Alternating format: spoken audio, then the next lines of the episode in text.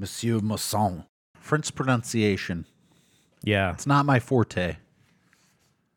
Merson. Merson. Merson. Monsieur Merson. Merson. Merson. Merson. Mersaw. Merson. Yeah, you gotta almost gotta add like a country twang to it. Merson. Monsieur Masson. Merson. Masson.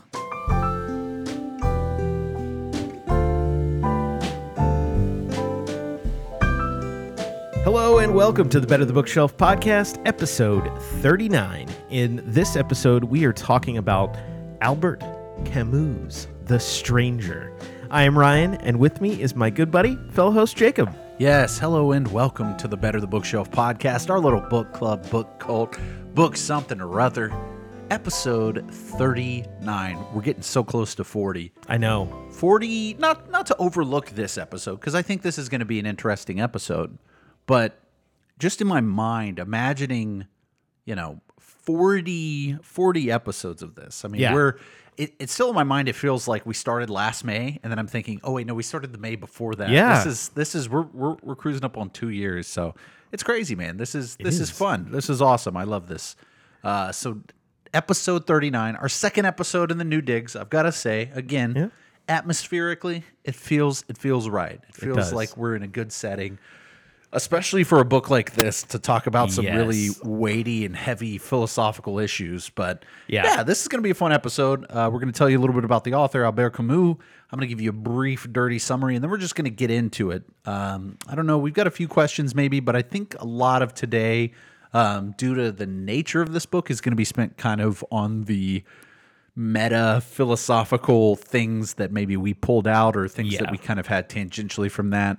Um, because spoiler, as you'll you'll find out, the narrative itself is not too complex of a thing to to dive into too much without getting into sort of the ideas around it. And then, of course, we'll uh, we'll wrap it up with our patented three tier: four if we're locking it in prison, five if we're going to you know decapitate it with a, a guillotine. But uh, our our three tier rating system, and then we'll tell you what we got coming up in episodes future.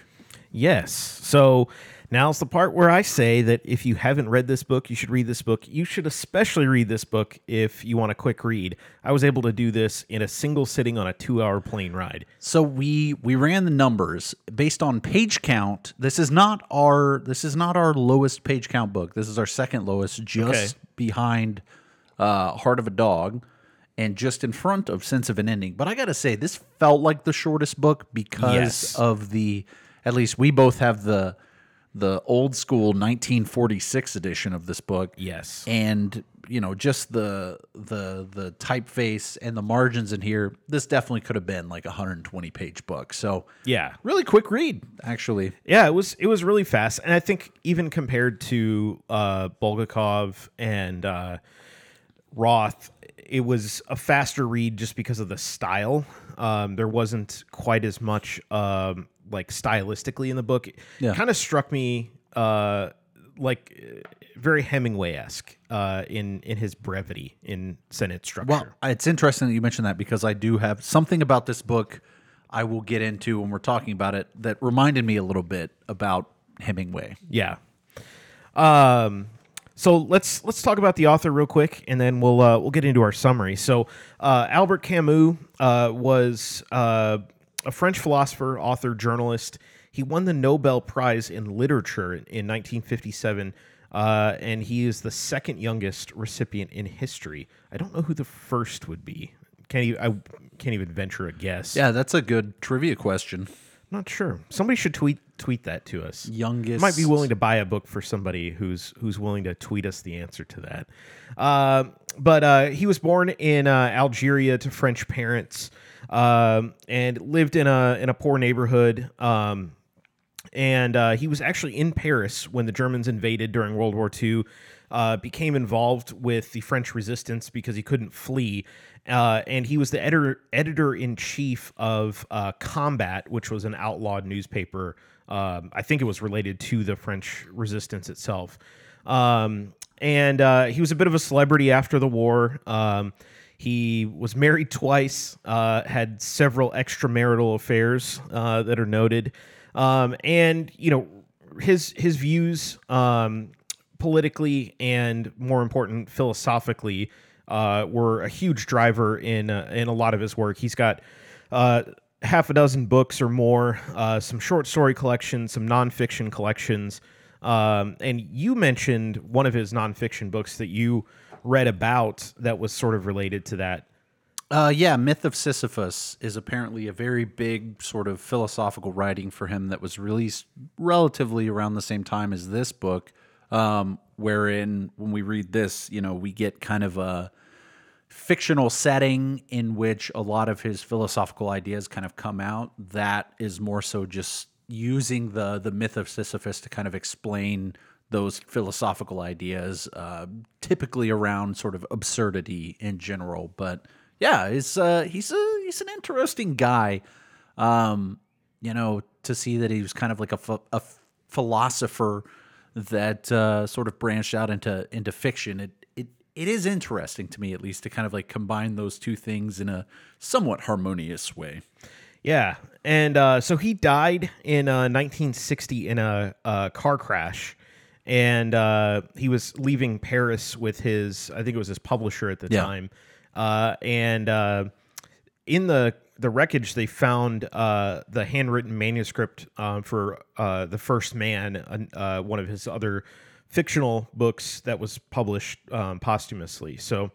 Um, yeah, super, super interesting guy. I also heard, in, yes. you know, with his tragic death, dying in a car accident, uh, with his publicist going somewhere. I also heard that in his pocket was a train ticket that he was that he uh, originally had just decided not to go on the train and Really? for a drive instead. So that's a, a sad, morbid little uh, tidbit there. Yeah. Well, I don't know that he would view it that way, but uh Just sad- another, just another tidbit of absurdity in in existence, I guess, or absolutely. life. All right. Summary. Summary. Uh, so, brief, dirty summary. The Stranger's story about Monsieur Meursault. Did I get that right? Meursault? Song. Meursault. I'm not very good at French pronunciation, but uh, represented this character uh, sort of in the midst of his mother's death and his kind of nihilistic views towards life and the people around him in general. It sort of leads to him committing a, a murder, being put on trial for it, and ultimately, you know, being found guilty and executed Yeah. which is kind of a surface level of it, but I feel like that's the that's the way that these summaries tend to go before we get into the more nuggety, nougaty philosophical goodness of it. Yes. Okay. So I want to start off with with a question first. Okay. Who is the stranger? Uh, well, I mean, you at at a, at a very sort of surface level, you think that the stranger being kind of the the person that he kills, right? That Yeah, the strange sort of individual that's that's kind of followed him around and followed his sort of companions around to seek revenge for his for his sister.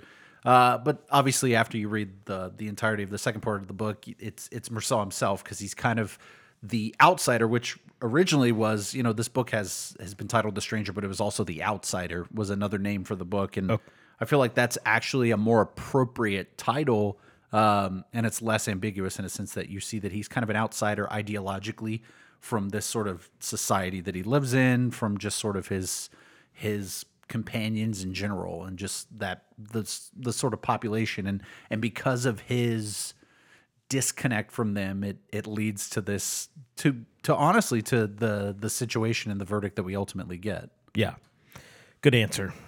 Good answer. that was it you, was- you don't have a rebut for that No, I don't, because I, I just, I don't know. I, I had the same impression. I thought, you know, okay, you know, it's going to center on the Arab himself, but then you're right. As as things developed late in the in the novella, you just becomes very apparent that the narrator's place in society is one of ambiguity and and as an outsider yeah, So now I think it's interesting that you mentioned kind of the brevity in the writing, very Hemingway-esque, because as I'm reading the first, mostly the first section of this book, and we can get into the the sort of difference between the two sections, but as I'm reading most of the first section, I couldn't help but be rem- reminded of our protagonist in A Farewell to Arms, which we, Yeah, which yep. was literally our first episode that we did, and just kind of this like detached but observant and sort of like just very dryly going about sort of their day. Now, granted, he wasn't necessarily nihilistic like we get with Mersal, but No.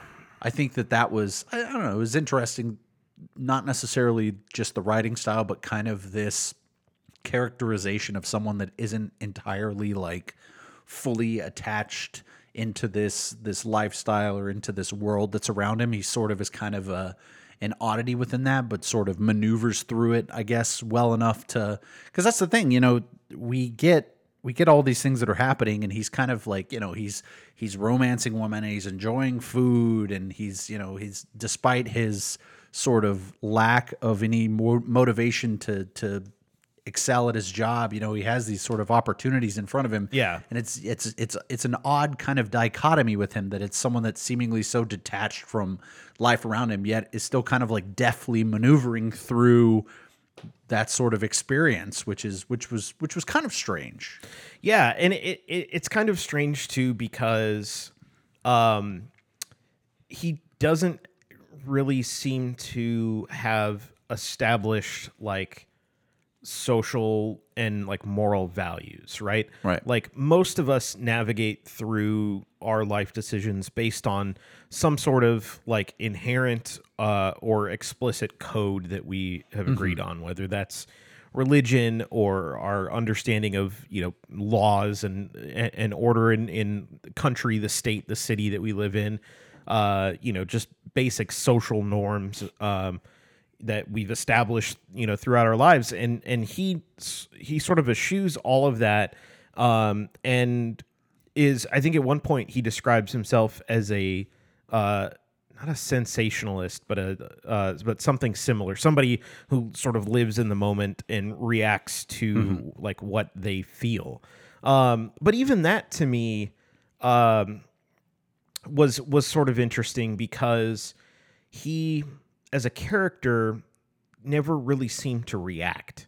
You know what i mean? Like things just sort of happened. He did things and then you know the the cycle repeats. Um there there was not much um introspection on you know his his actions certainly in the moment. And even like as he's going through the trial yeah. um, one thing that really struck me um, as as odd was his behavior during the trial. Did you have any thoughts about uh, how that progressed and how he described everything? Um, yeah, I mean, his behavior at the trial was interesting compared to like the the whole first section where we kind of have this just sort of cold, callous indifference, and he's not really like he observes people, but he doesn't ever really he doesn't really empathize. He doesn't No. really um, he doesn't really think much beyond just kind of whatever he observes of them. Yeah. Whether it's uh, his neighbor, whether it's Marie, whether it's just sort of the the the people that he sees, you know, out of, out while he's eating, and then we get to the second section of the trial. I do. I, I feel like we do get a little bit more of that because he starts thinking about sort of how the way those people feel about him. Yeah. Um, when he's thinking about Marie, you know, he kind of gets a little bit emotional of that. So it is interesting to see that I don't know if it's the the seriousness of the incident in itself was kind of lost on him until he got to the trial. Yeah. Or until he was kind of imprisoned for a bit of time to kind of get that feeling of it. But you do see that little shift in him somewhat from from the first section where you kind of he starts sort of reflecting more so on this like external view or or, or not necessarily external view but these sort of external perspectives. Yeah, and I got I got to thinking about about this this book uh, just in its in its totality, and um, I think the the thing that I struggled with when it when it came to this character is the fact that we encounter him at a point where he has already sort of um, begun living this sort of absurdist, nihilistic um, sort of lifestyle. Um, without ever understanding like how he got there, right? So, I mean, if you just if you think logically about people for a second, people typically don't adopt comprehensive worldviews just based on a sort of natural thing, right? Like we we might uh, become religious because our parents are are religious, or we have some sort of you know bad thing happen or we encounter you know a life event or whatever uh, that changes our our worldview. Maybe we take a philosophy class and you know we learn about some of these concepts and you start to absorb different ideas and you're like okay well these things make sense. But we encounter this character where he seems like very entrenched in a couple of these like overlapping philosophies. And i found myself very confused about how he ended up that way right like he mentions his mom was was atheist and you know so that takes care of the some of the religious aspects Sure. of that uh, of the book but it's such a uh, a peculiar um, worldview not not in its like concept because I, th- I think there you know there are some things to to absurdism and, and nihilism that you know I, I think are interesting ideas and I think you know you if you are open to it I think you can agree that you know some of these things you know the, the universe is absurd right? Uh and uh you know the fact that we care about things and the universe is completely indifferent to you know our suffering our opinions you know our lifestyle i mean that's a that's a very valid you know sort of train of thought. But um to have a character that doesn't seem conscientious of his philosophical beliefs i found really problematic with with this book did did you have any thoughts about about Yeah. that I mean, it comes down to we don't really get any development into this character Right. early on. We're kind of presented this character, and it's more so, all right, here's a situation that can very easily get across who this guy is immediately. It's the death of his mother. This would typically be like a very emotional time. You know, he would be sort of grieving and all these, and we're not granted that at all. He's very Yeah. kind of just like superficially like it's warm i'm warm in my suit and who is this guy that my mother had apparently as a lover and you know i'm just kind of observing him as an individual and Yep. you know not really not really concerned with the customs of people coming in and like shaking his hand and you know giving him well wishes for grieving and things like that. And so yeah it is it is odd because we are not really granted a traditional we're not really granted a traditional arc with this character. We kind of already start uh, in this trough of wherever that has led him from what you would what you would at least assume a your average individual's sort of thought process and just ideals and philosophical beliefs and then we're kind of instead of sort of having a little bit of background into that which i feel was was very much a conscious choice by Camus because again I, I think so much of this book is just to kind of give a fictional illumination on absurdist and the Sure, absurd sure. man um, which is a thing that he kind of talks about in some of his philosophical writing but you know as a reader it's tough because we like our characters to evolve and, and sort of develop and we like to see how they get from point a to point b Right. and by the end of the book we see how he gets to point c but it's sort of an incomplete an incomplete sort of transformation and it's not even a you know it's not even a full transformation you could say it simply is shifting a little bit his Right, kind of like right. ideas and thoughts so we get to see you know in a traditional narrative we we meet character at point a their troubles or whatever they have to overcome puts them at point b and how they resolve that or deal with that or how they don't resolve it or don't deal with it and how it affects them we get to point c and we kind Right. of get this we get this sort of complete picture of our character. You feel like you uh, can relate on a higher level because you see that transformation and you can you can relate to that. But we get that sort of incomplete look at a character, and it does kind of feel on the surface unsatisfying because we we get dropped into this character. There's nothing really in there that that would tie you to this person unless you already came into this book sort of sharing this philosophical idea with him in which case Right, you're going right. oh this guy gets it you Yeah, know this yep. this is all pointless. Uh, but I would imagine that the majority of people don't share that exact same worldview, and so kind of jumping into this character, feeling that, and then seeing them have sort of a somewhat uh, adjustment or shift at the end, it just doesn't feel like we're ever given this this sort of actual characterization of a human being. We just Yeah. it's it's more like he's just sort of a vehicle for this philosophical idea. Yeah, and I- I wonder, you know, how much of it is is that exactly that that he just wants to illustrate in a less um, conceptual way, you know, these these philosophical ideas.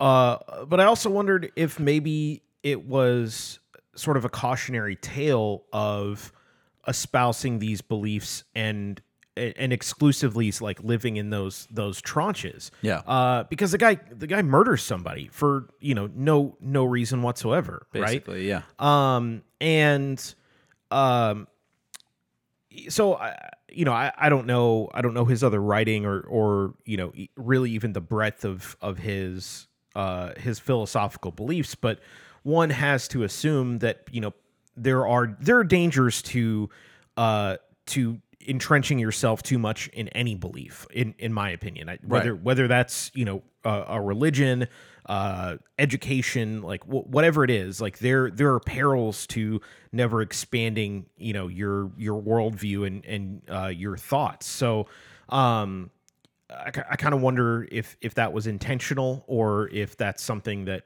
you know maybe we've just or I've added to you know my my reading of it. But um, did you did you ever look at it as a, a sort of parable of sorts of you know that it it probably does value us to uh, or benefit us to value life and to value uh, certain ideas.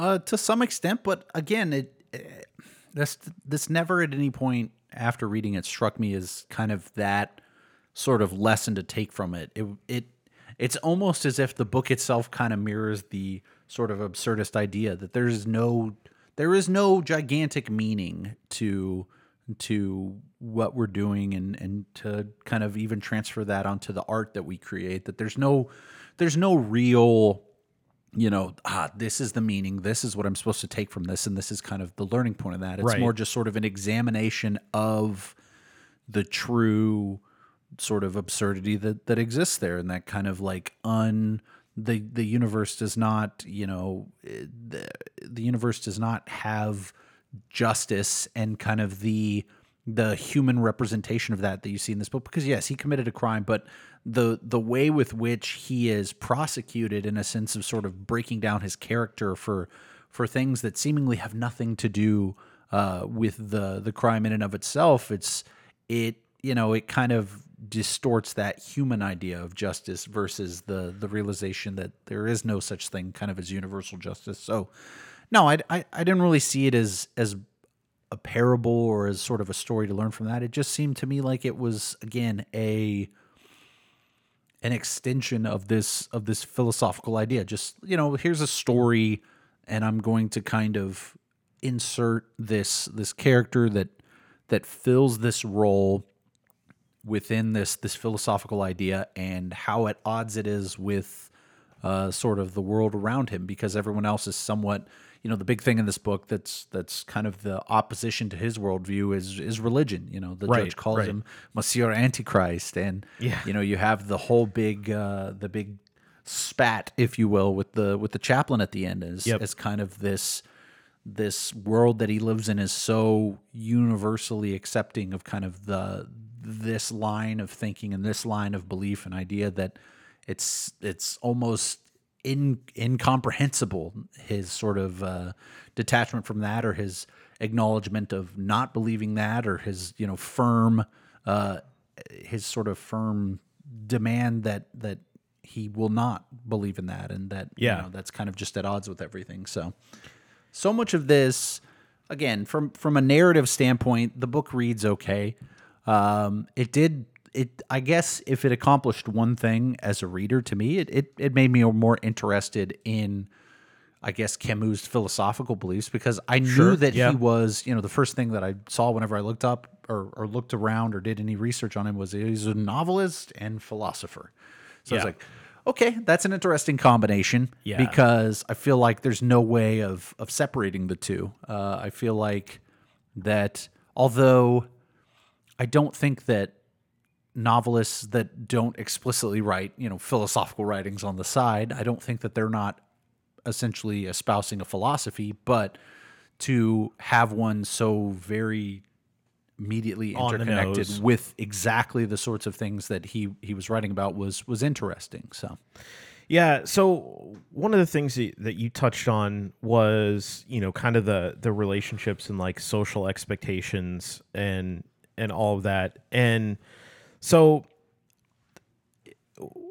one one thing that that that struck me was that it seemed like that first like magistrate that he had talked to, if he was like willing to confess, the implication was that uh, you know he would let him off or let him off easier Yeah. if you know he was willing to say he had sinned and you know all of that kind of stuff. And um, He repented. yeah, so the, the it's interesting to me, um, sort of this this idea throughout that uh, he's held to a different um or he's trying to be held to other people's you know standards right and you know part of part of those were you know basic social norms and you know laws that were established don't don't fucking murder somebody Sure. and uh you know but then the sort of after effects of that were you know i will let you off if you believe what i believe. Um you know you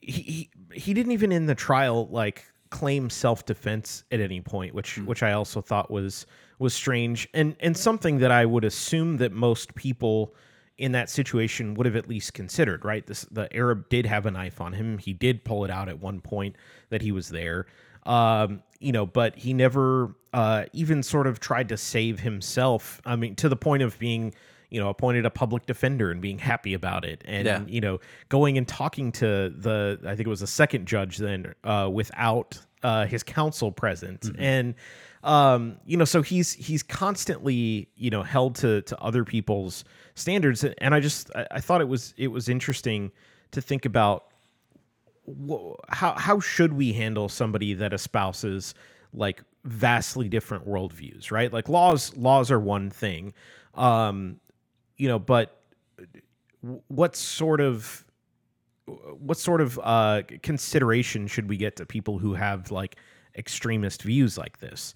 Um, and he, you know, had a group of friends um, that uh, seemed to accept him or at least tolerate him enough. I mean, he, Marie seemed He had a wanted to marry him. fiance. Yeah, I mean, Inexplicably. yeah, very inexplicably. Um, you know, but then when it came to sort of the more rigorous characters um, in their their moral beliefs, they just outright, you know, rejected his behavior unless he, he was going to change his view and agree with them. Yeah. And I, I, I just thought that was I, not not a real question, but I just thought that was interesting that um, there's sort of that juxtaposition between you know people in power and people in belief versus people who are maybe a bit more malleable, Yeah. um, like Celeste um, and certainly Raymond and uh, Marie. Although we don't really get too much of of her as a person, it is it is questionable like her. Um, motivation. Um, I mean, clearly this is this is a guy who operates outside of like some social norms. Um, to the point that you know he's even like, yeah, I don't lo- I don't love you, but I'll marry you. I, you know, whatever. Um, and she's still like excited and and happy with that. Yeah. Female part's a little underwritten here. Albert. well, we, we don't get a lot of insight into why it is that Marie does the things that she does. yeah. Um, but okay, so real real question then. Real question. Um, is it possible that that um, he's he's not a, a philosopher and eh, not not Camus, but uh, the narrator, um, and that he's mentally ill? I mean, we get the episodes with with the sunlight, uh, you know, migraines and and whatever. Um, could could you make the argument that he is not of sound mind? Maybe. I mean, I feel like given the current like maybe in current times if a, if a novel like this was written that it would be more of an undercurrent of mental illness uh, but i don't think that in any way the author's intent in the story and it didn't come off to me that that's kind of the case. It just again it just seems like it practicality or traditional or what you would expect from human interaction for character development doesn't necessarily take place. This is more just an example of the absurdist man, which I know that you kind of, and I know we both kind of characterized him as a nihilist, sort of in that first section, but I don't think that's necessarily entirely true. The, Yeah. The difference being because he does kind of, he does dis, in, in spite of sort of not really knowing the point or sort of agreeing that there's no real point to these things. He does enjoy the things like he kind of enjoys the life around him. He's always Sure, out, sure. he's eating and he's at the beach and he's, you know, going and seeing movies and kind of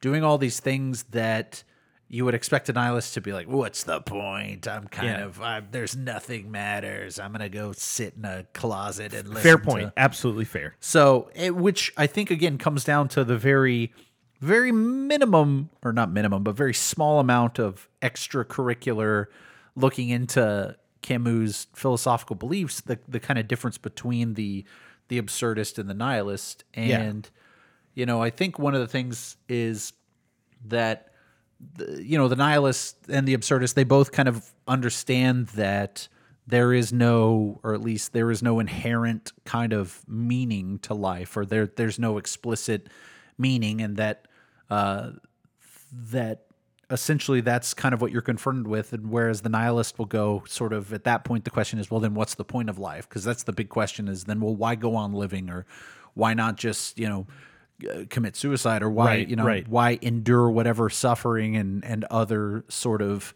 uh, negatives come with the human condition? Whereas the absurdist is kind of like there is no meaning but you still strive to enjoy the things along the way that you kind of like crop up together with that Yeah. So let's let's define that, and I'll just go straight to Wikipedia. Let's do for, it. for that. So, um, the absurd refers to the conflict between the human tendency to seek inherent value and meaning in life, and the inability to find uh, any in the purposeless, meaningless, and chaotic, uh, or chaotic and irrational universe. Uh, the universe and the human mind do not each separately cause the absurd, but rather the absurd arises by the contradictory nature of the two existing simultaneously. Uh, the absurdist philosopher Albert Camus stated that individuals should embrace the absurd condition of human existence while also defiantly continuing to explore and search for meaning. So clearly, he he values the um, the counterpoint to the the fact that uh, this contradiction, you know, exists yeah but also I would I would almost argue, you know, and this is this is sort of my thought on on kind of a lot of these philosophical ideas, right? Is that um the fact that we are and that we do, you know, we give order to the universe in even if it's just our corner of it. Um and you know, we have created value and meaning uh, you know, through money through uh you know the uh, exploration of like human emotion and and those sort of things and so i think that you know while these these concepts are really interesting i think philosophy um ends up just being sort of hollow in a sense that you know it, it is not uh the kind of science that you know you can you can draw up equations for and you know wrap your your head around literally like a a concept that is concrete and finite like physics or biology or chemistry or, or whatever. And I, I think it makes for for great conversation and you know great exploration of the human mind uh, because frankly philosophy is only in the human mind it does not exist outside of ourselves um, but there's always these caveats, you know, to to things which I I find interesting and and to me sort of diminishes the the overall value of overly investing in some of these concepts. Yeah.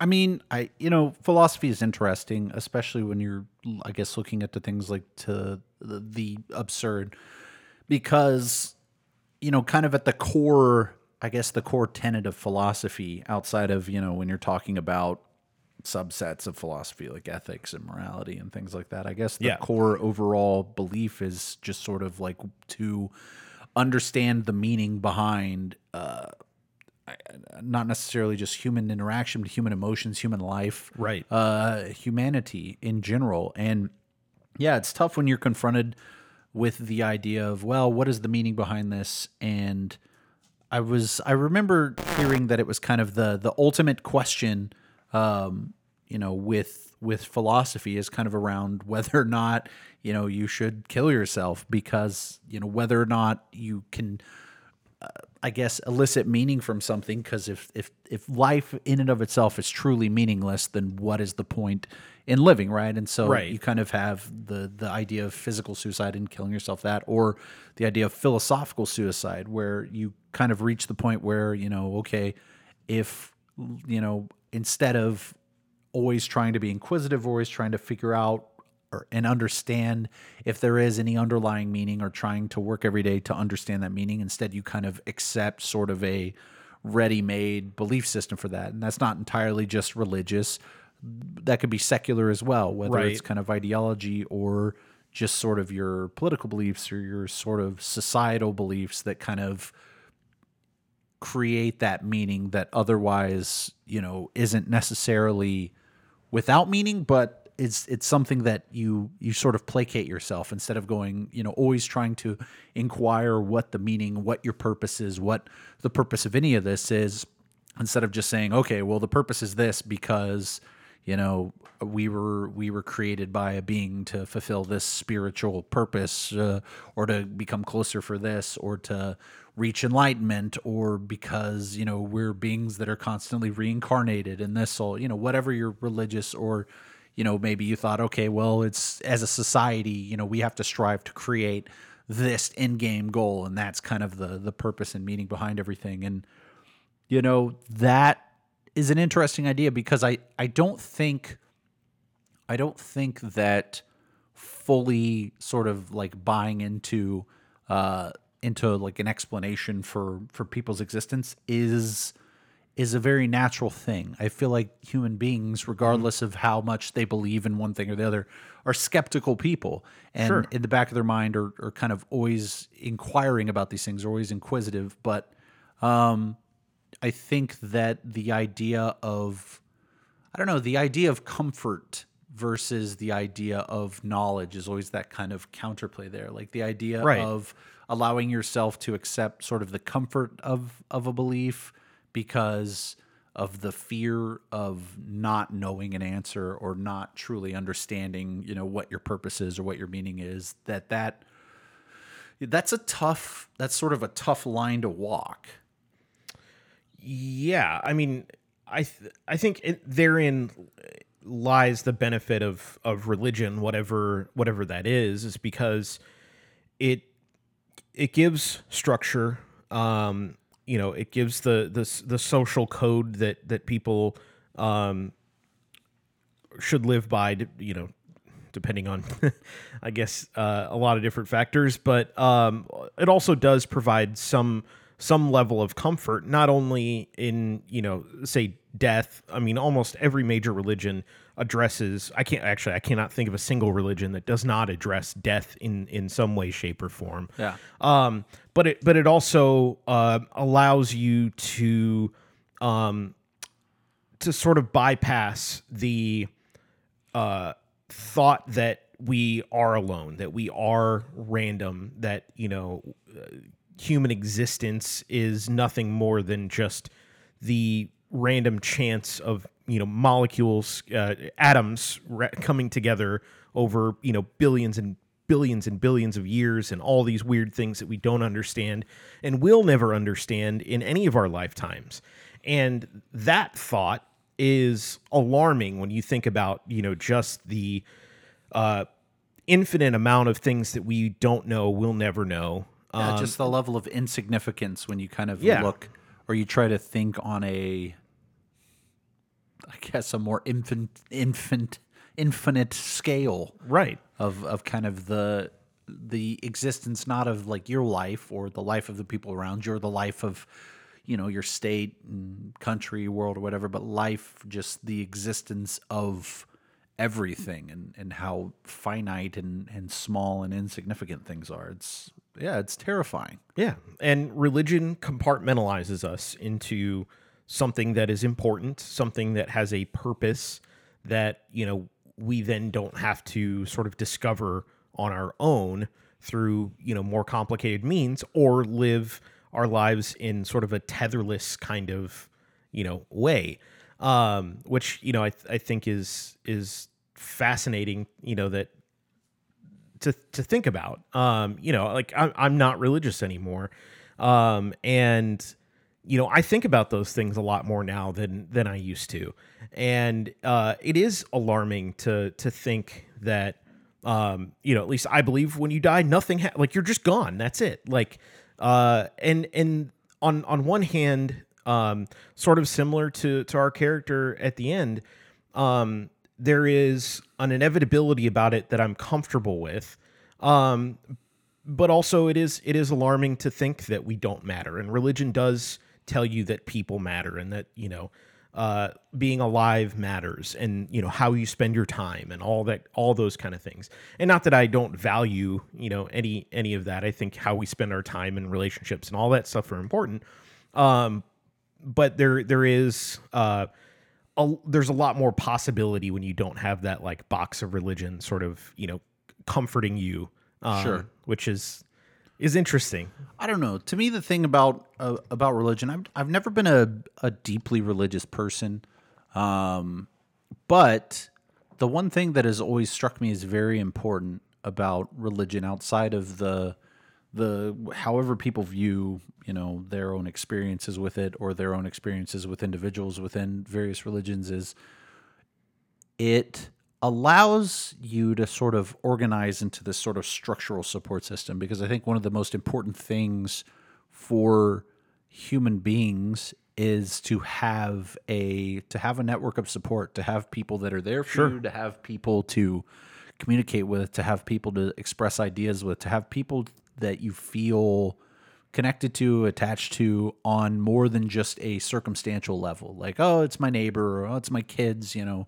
it's my kid's parent, or Right. this person I work with. Like, it's kind of your circumstance has tied you with these people. Whereas right religion allows you not only that that that level of sort of understanding whatever it is the belief system and and however that affects you morally or how you live your life or you know the way that you view um human beings and potentially the afterlife it creates a it creates a network of people that you can you can truly sort of have a connection with beyond just circumstantial things. And i think that that's one of the biggest things for for non-religious people that i've seen too that i think is lacking in in some in some of uh well, i guess i'll associate myself in our lives because we don't have that sort of ready-made support network and Right. i know some people who are a little bit more i guess callous uh, would say well you know it's it's all superficial because everyone just kind of like believes it's something but Right. no on, honest to god there are genuine people you know within these groups that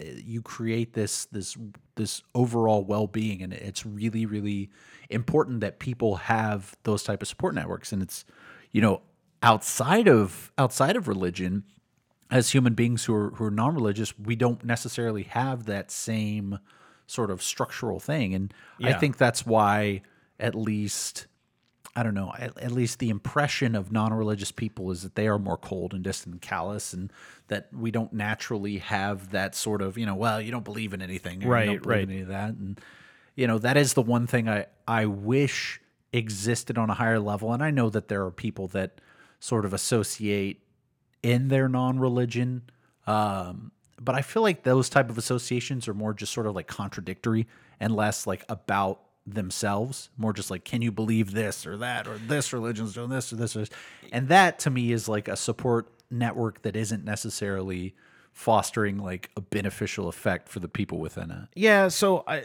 I I certainly think that there's there's something there. I I think that there uh you know you get into like hostile atheism and and that sort Sure. of stuff and and yeah, people do sort of Not- ground again not that religion is without its uh its sort of support networks that support in the wrong way No, but but I also have a friend uh, who's a humanist, a humanist, humanist. I don't know where that word came from. A humanist, and uh, you know they they have basically like a, a humanist like congregation, and they you know go out and do community service stuff, and they get Sure. together and you know do certain things. So th- they're and and we he and I have talked extensively about you know his his set of beliefs and and uh, and all of that and his community and stuff and um you know so I, I do think that there are also healthy you know alternatives uh there are to to that as well. But yeah, I mean, at, at the end of the day, um, I mean, I think part of human existence is defined by the need to belong, right? Absolutely. Uh, and whether that's physical appearance, religious belief, uh, just uh, political belief, uh, you know, families. Uh, I mean, you, you see it with people who live in Texas, you, you know, or the South, you know, are supposed to be polite and you know, yes, ma'am, no, sir, you know, those those sort of things. Um, you know, so you, you have all of these these different ideals that um, we all try to espouse based on all of these these different things. And I, I think it's just a condition of being human is that you have to sort of find your tribe in in whatever that is. And I think the important part about it, and for me, sort of the cautionary tale of of this is that, uh, or this book is that you have to also do that within the confines of just you know general like decency, right? Sure. And uh, obviously uh, our narrator didn't do that very much to his own detriment right? Um, i would argue even though he says at the end of the book that uh, he'd always been happy and he is happy that was in the you know last very last uh, paragraph um, you can't help but wonder if he wouldn't have been more happy if he had been more engaged with his his emotions right? Would he would he have felt uh more fulfilled if um he had a better relationship with his mother and you know to the point where he felt anything at all uh when when she died um same thing with marie right here's somebody willing to give their life over to you uh and attach themselves to you forever and ever uh or at least forever you're alive Foreseeable future, and yeah. uh and you're willing to do that but uh completely like emotionally unattached Yeah. and you know just uh, on a personal level i i value relationships so much that i i couldn't imagine um not sort of pandering to my own desire for uh exploring emotions right yeah. um I don't, I don't know where i was going with that i had a question but It's fine. I feel like we've gone off the rails here a little we've bit. we've and- always gone off the rails and- There's- go ahead Oh, I was going to say, and yeah, I understand from a from I guess a more secular standpoint because even even just outside the sort of belief and non-belief standpoint, there's there's plenty of room for secular support groups based on interests, based on uh, you know experiences, based on as as strange as it is proximity. But um, I think the biggest thing is is that regardless of your sort of philosophical beliefs, whether you kind of buy into the idea of of nihilism or, or absurdism or anything like that, that you even see it in the book that you cannot and and will not operate uh, I guess in an isolated manner. Now we do Yeah. again we see that there are things within our our protagonist that we could have had, you know, had he been a little bit more connected to the idea of the sort of power of I guess of community of Right, of, right. of sort of integrating yourself into that rather than just sort of questioning the point or you know not everything i mean that's that to me is another just idea within itself that that is somewhat absurd is that well you know since there is no explicit point to our existence that we should essentially just kind of live and take in you know whatever moments you know we get and and just sort of like live in the face of the fact that you know there's no point. But the reality is is although there may not be there not there may not be some sort of grand established purpose for you or for the human species or for you know everyone that exists or will ever exist or has ever existed. If everything within itself is universally just sort of coincidental things happen there's no there's no reason rhyme or reason there's no good force behind the things that exist we've kind of evolved to the point where you can, at least on a very small microscopic level, find purpose behind the things that you're doing. And and to lose sight of that or to um, not sort of embrace that idea, to me is kind of the more sad thing because I don't necessarily need a grand purpose for my life. Um, but there are tasks that are in front of me that have purpose, that affect other people, that you know do affect lives and do Right. lead to positive outcomes. And that to me is enough purpose on a day-to-day basis to to sort of live a life in accordance to that to live a life sort of working towards these things i don't need a big purpose in life i need uh i need something to do i need something to influence um because i think that that in and of itself you you will find purpose in that and and maybe not just sort of like well i was made for this or this is the whole reason behind my life but it's like you know i'm here in this moment right now and this opportunity is in front of me or this circumstance is in front of me or this situation is in front of me or this person is in front of me and i can act in a way to influence this and i i should do that because that is my purpose in this given moment to Right. act in a way that will influence it hopefully positively um, because Yeah. i don't think that anyone's purpose in life should be to act in a way that would negatively influence others or, or just create sort of a negative influence in general. So, you know, it's it's that's I guess on a more personal level Sure. Yeah. what my philosophical belief structure is with that. I I mean I I agree hundred percent. And so one one last thing that that I I wanted to to talk about was um uh, and help me think through here, but I would make the argument that this narrator is the most unreliable narrator that we have had of any book that we've read, just based on circumstance and his code of conduct. I think beliefs. I think even above those, just because of the detachment uh, from the people around him, that his interpretation of the things that are happening, yeah, I mean, you can't rely on that being true to what people are thinking, saying, feeling, acting, because he is so detached from them that they're kind of just sort of like wisps as they as they pass by him as he's kind of more concerned about how bright it is outside or you know how tired or hungry he is you know more sort of basic uh human, needs. needs, or human observations. He doesn't really take in any time to genuinely observe what the people around him are doing. So yeah absolutely i would say that he 100% could be our least reliable narrator. Yeah i just I, I keep going back to the the fact that uh, again until really the end um when he's in prison he is devoid of emotion. I mean there, there's just there's never a point where you know he even approaches sort of uh, an understanding of his own feelings outside of what you just described. And that's just not uh that's not a human quality right, I- i mean if you just take in the breadth of you know possible things that you know people could be born with experience that would lead them to having d- disassociative personalities or whatever there there are still emotions that you know that people feel and to to not recognize any of those you know throughout or to not communicate those um i think you know very clearly shows that the narrator uh either well uh, the narrator must have intentionally you know not disclosed those things and to what end you Yeah. know so yeah that was that was the other thing i got to the end. And plus he's i mean he's not dead uh, at the end but he's he's going to die. So almost certainly you yeah. know based on his on his beliefs throughout why is he writing this in the first place? Who's he writing it to? You know?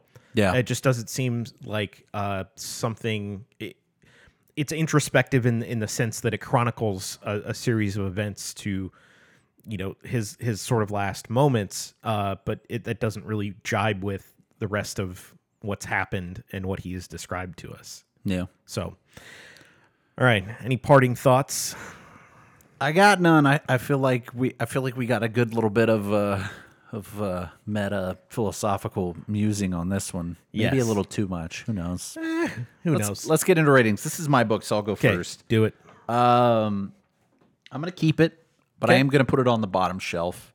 Uh, an interesting enough read, and it's not really something that I would reread. If anything, I would go and read kind of more tangentially philosophical musings by Camus. yeah Um, it's definitely not a universal recommendation. It's a book that I could recommend for, I guess, more philosophically minded people that I know that would be interested in kind of that, or at least have sort of a, a tertiary knowledge of of nihilism or just philosophical musings in and of themselves. So, you know, not really, not really a narrative in and of itself that's that's all that great. It kind of just stands, like we said, it just sort of stands kind of propped up by that philosophical background, and and it did do the job, I guess, in that sense of interesting me enough that I'm going to look elsewhere for more, I guess, enlightenment on this. Yeah. So for that reason alone, I'll keep it. But yeah, it's going to go on the bottom shelf for me.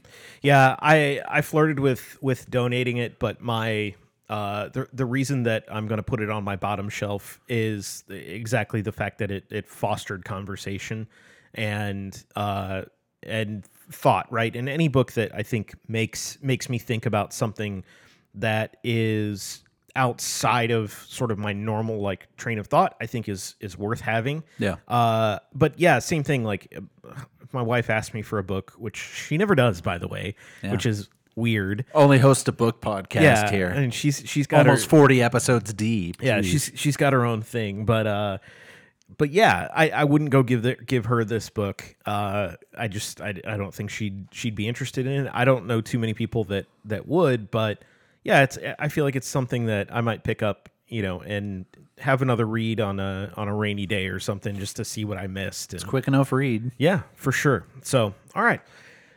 Will we ever break consensus on our uh, on our shelves again? It's been a while. I'm trying to think what was the last book that we were we were different on. uh, I mean, like vastly different. Well, yeah. I mean, at least I, I feel like I feel like we've been kind of in the same shelf for a while. We haven't Yeah. even like different shelves. I'm trying to think of the last book, perhaps.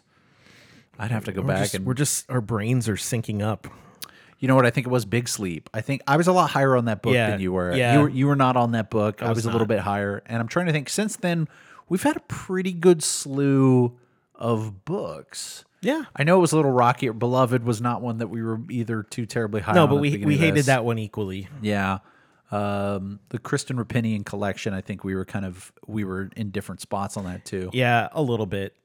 But Yeah. So interesting.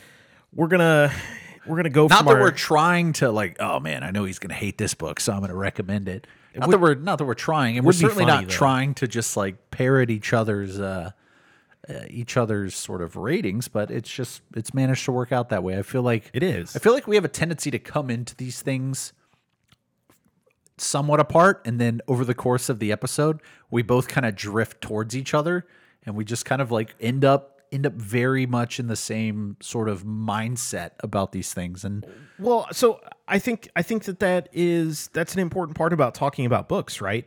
Is that um, if you read things in a vacuum, Yeah. you walk away with a certain impression. of your based- opinions, yeah. your, your thoughts on it. Yeah. and so th- that's that's why I I value the podcast so much is that you know we can come in with with different ideas and you know you do a lot more research and so you have some context that that I don't and I read things you know in a different way than than you do and so you know there there is kind of this uh, this sort of like sharing of of ideas which is the whole freaking reason that we started this in the first place Yeah. was to get there so I'm I'm not mad at it but it is it is kind of ironic so The we'll, streak continues. we'll see if we can uh if we can if we can break that Unintentionally, yeah, yeah. if we see if we can break that streak somehow uh but we're gonna go from philosophical to uh Post-apocalyptic. Yeah, I World War Three, this- nuclear fallout, submarine captain going and hunting down some lost survivors. I mean, this sounds like as much of a departure from book to book as we could possibly get, and I'm Yes. I'm here for it.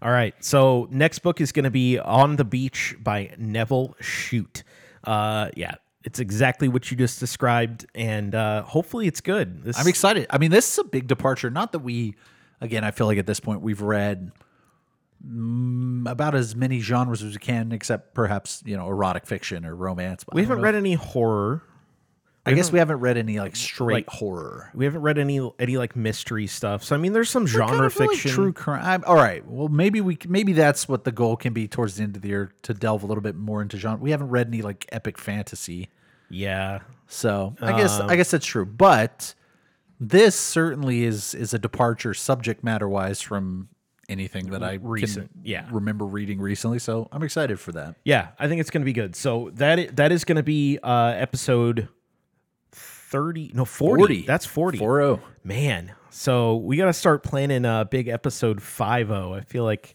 That's going to be either an epic book or a, a completely random episode. I don't know. We need to We'll come up say- with something that's what we'll super sa- special. For That's what we'll save 50. Infinite Jest for. It'll take us three months to release the episode. Yeah. uh, but we'll get it out there. We should, we should do that next time I move, so Yeah. so I have ample time. yeah. So that'll be on episode 40. And episode 41 after that is my pick, which I haven't zeroed in on yet. So Okay. I'll know I'll know before we record our next episode. So we'll have that up on the SoundCloud page and up on Yeah. Twitter and all the the usual uh, happenings for information for us. But yeah, I'm Yeah. excited about episode 40 yeah so if you want to hit us up for book recommendations uh, strike up conversation uh, any of that sort of stuff hit us up on twitter at better bookshelf. And we hope to see you next episode for on the beach. Thank you for listening and until next time.